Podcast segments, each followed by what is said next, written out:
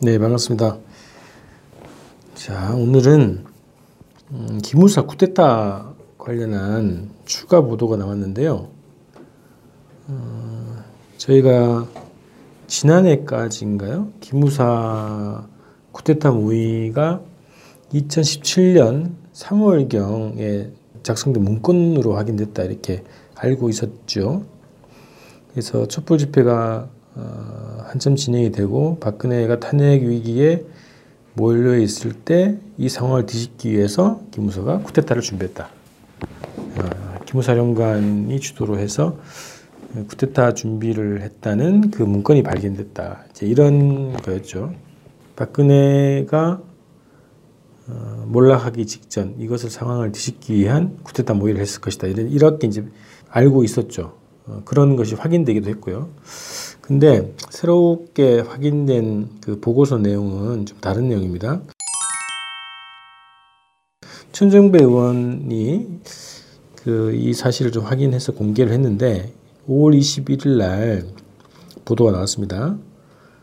자, 2014년 음, 기무사가 세월호 참사 후에 유사시의 국가 비상사태 및 계엄령 선포를 조기에 검토해야 된다. 이제 이런 보고서를 작성했다는 거예요.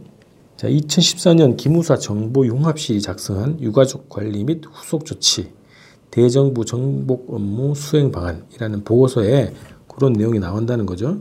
2008년 광우병 사태를 경험 삼아서 반정부 시위 학선 저짐이 감지될 경우 초기 진화의 가용 역량을 총 집중해야 한다. 나아가서 시위 규모가 급속 확산 시에는 국가 비상사태 및 계엄령 선포를 조기에 검토해야 한다. 이제 이런 내용이 들어 있었다는 거죠. 그래서 계엄령 검토가 이미 세월호 사건 나고 얼마 지나지 않아서 이 계획을 세워야 된다라고 하는 보고서가 확인됐다는 겁니다. 자, 이제 앞에서 말씀드렸던 것처럼 우리는 자한당 입장에서는 한 목적성이 있죠. 어, 시위가 뭐 100만 명의 인파들이 거리로 나온 항쟁을 보면서 아, 정부가 무너지겠다. 이제 이렇게 판단을 해서 이것을 뒤집기 위해서 쿠데타를 모의했고 구체적인 실행 계획을 작성했을 것이다. 해서 2017년 3월달 문건이 어, 확인되면서 아, 그럴 것으로 생각했단 말이죠. 근데 이미 2014년 세월호 사건 나자마자 이 검토가 필요하다는 보고서가 올라갔다는 얘기예요. 어, 저는 이 보도를 보고 어떤 생각이 드냐면 우선은 기무사의 악랄함이라 그럴까요? 섬뜩함이 느껴졌고 기무사가 본래 기능, 자기들이 얘기했던 본래 기능은 군대 내에서 어, 뭐 방공 방첩한다는 거 아닙니까? 그러니까 군 내에서 어, 국가 전복 업무가 있는지 없는지 쿠데타 업무가 있는지 없는지 사전에 감지해서 관리하고 통제하고 제압하겠다 이제 이런 목적으로 세워진 것이 기무사인데 이게 박근혜 정부 들어와서는 더 노골적으로 국민을 상대로 전쟁을 하겠다고 하는 그런 발상을 보고서로 작성한 거 아닙니까? 그게 이제 쿠데타 모의, 쿠데타 작전 계획이죠. 이런 것들 보면서 국민을 상대로 전쟁을 벌일 계획을 구체적으로 세워놓은 어, 기무사령부였다 이런 거였고 80년 5월 광주에서 어, 우리 광주 시민들을 토벌한 거 아닙니까 토벌 거의 그런 대상으로 삼고 전쟁을 벌였던 전두환의 후예들이라는 것이 여실히 드러났다 생각이 들었습니다. 근데 또 하나는 이 쿠데타 준비를 검토해야 된다고 하는 이 보고서를 보면서 한 세 가지 의혹이 들었습니다. 하나는 왜 세월호 사건에 기무사가 이렇게 빨리 움직였고 전면에 나섰냐 이런 겁니다. 그건 유가족들이 오랫동안 문제 제기한 내용입니다만 국정원이 사고 발생 전후에 굉장히 빨리 움직였죠. 사고가 나자마자 국정원이 계속 청해진 회원에 전화했던 거 아닙니까? 그리고 세월호의 실소유주가 국정원이라고 하는 것이 거의 확실한 의혹으로 지금 확인되고 있었고요. 기무사는 사고 발생 후에 총괄 대응에 나섰던 역할을 한 걸로 보입니다. 그래서 세월호 어, 사건이 일어나자마자 이런 그 유가족 관리 방안, 뭐 후속 조치, 뭐 이런 것들을 주도적으로 작전을 세운 기관이죠. 왜 기무사가 나섰을까? 이것이 첫 번째 의혹입니다. 세월호가 군사 문제가 아니죠. 군 관련 사건도 아니고요. 근데 왜 기무사가 이렇게 전면에 나서서 유가족 관리뿐만 아니라 세월호 수상 보고서까지 올렸던 거 아닙니까? 자, 이것이 첫 번째 의혹인데 이것을 반드시 해명해야 될 문제다.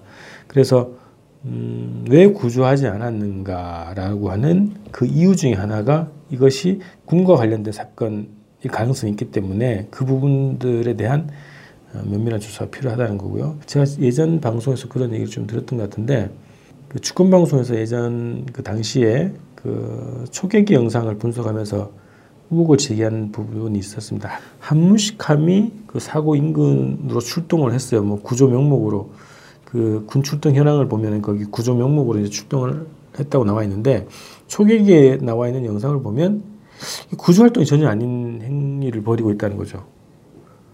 뭐 구조 활동과 전혀 관계없는 행위를 하고 있었던 것이 확인이 됐어요.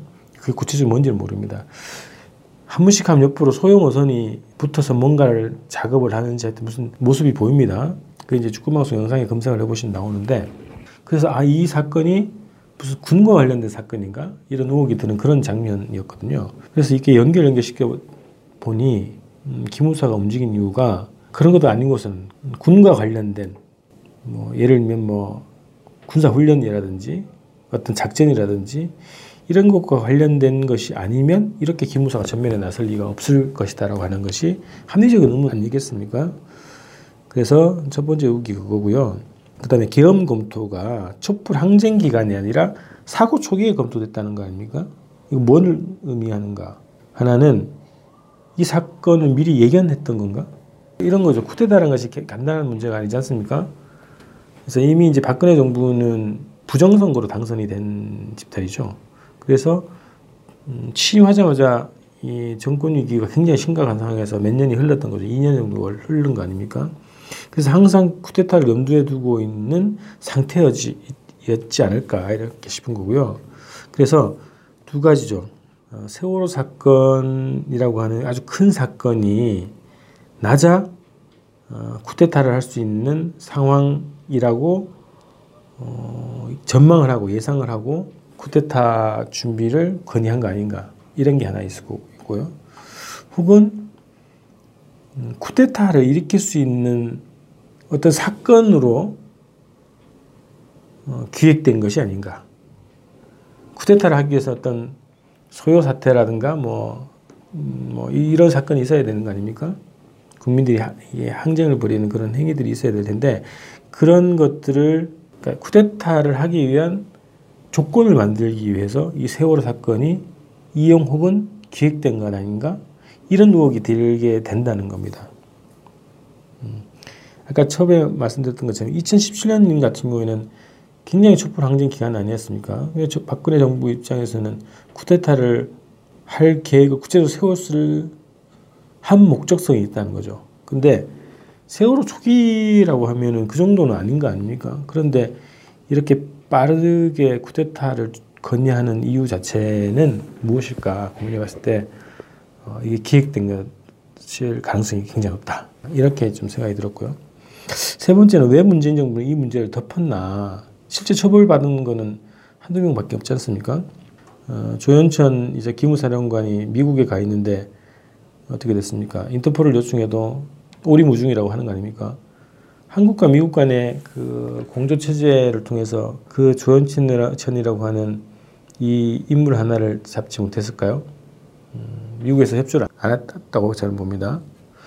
문재인 정부는 이것에 대해서 용두섬유로 끝났고 조사도 제대로 안 됐고 단지 간판만 바꿔다는 걸로 군사안보지원사령부라는 걸로 간판만 바꿔다는 걸로 해서 세탁을 시켜줬다는 거예요. 이들의 범죄 행각에 대해서 왜 그랬을까? 의혹이긴 한데요.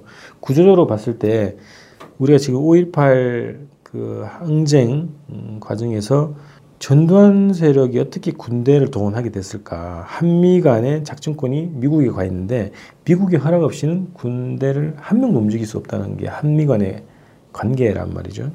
그래서 한국군 움직이는 권한을 미국이 가지고 있기 때문에 미루, 미국의 대우 조종 혹은 지시 혹은 승인 없이는 5.18 학살이 일어날 수 없다는 겁니다. 이게 한미 간의 군 관계죠. 우리가 대통령이 군통수권자라고 법에는 명시가 되어 있지만 실질적으로 현실적으로 한국군의 군사 통수권은 미국에게 있고 트럼프한테 있는 겁니다. 이런 관계에서 군대의 정보 업무를 담당하는 기무사를 현재 한국 대통령이 어, 해체하거나 완전히 해산시켜서 완전히 새로운 조직으로 만들 수 있는 권한을 행사할 수 있을까? 이런 구조적인 상황에 대해서 어, 인식을 해보면 음, 문재인 정부도 어, 강하게 밀어붙이지 못하고 타협적으로 간판을 바꿔다는 방식으로 이 문제를 해결한 것이 아닌가 그런 생각이 들었습니다. 처벌받지 않은 쿠데타 모의, 처벌하지 못하는 쿠데타 모의였습니다. 이들이 여전히 군에 있죠. 그리고 이들과 함께 쿠데타를 모의했거나 그들의 쿠데타 계획을 보고받았거나 그래서 정권을 유지하고 정권 재창출을 모의했을 한교안 같은 세력들 그리고 자유한국당 세력들이 여전히 그 자리에 그대로 있다는 것이 가장 섬뜩한 문제라고 봅니다.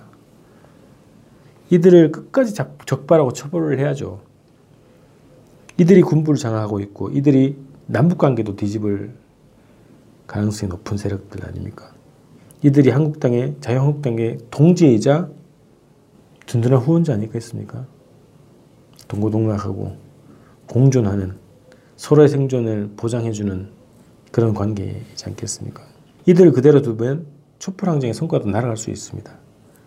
자, 군부가 동원되는 쿠데타는 쉽게 하기가 어렵겠지만 그 가능성이 없어진 건 아닙니다. 여전히 구체적인 실행 계획을 세웠던 이들이 여전히 그 자리에 그대로 있기 때문이죠. 자, 이들이 나서지 않는 기간 동안에 실제로 정치 쿠데타는 지금 자유한국당이 벌이고 있는 거 아닙니까?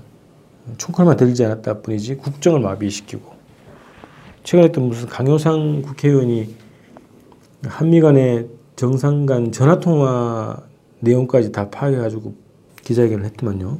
어, 청와대 권력을 잃었지만 여전히 권력을 행사하면서 국정농단을 이어가고 있다는 겁니다. 지금 자유한국당이. 이들을 철저하게 추적하고 처벌하지 않으면 우리 1,700만 촛불 국민들이 만들어냈던 이 촛불 항쟁의 성과도 한순간에 날아갈 수 있다는 겁니다.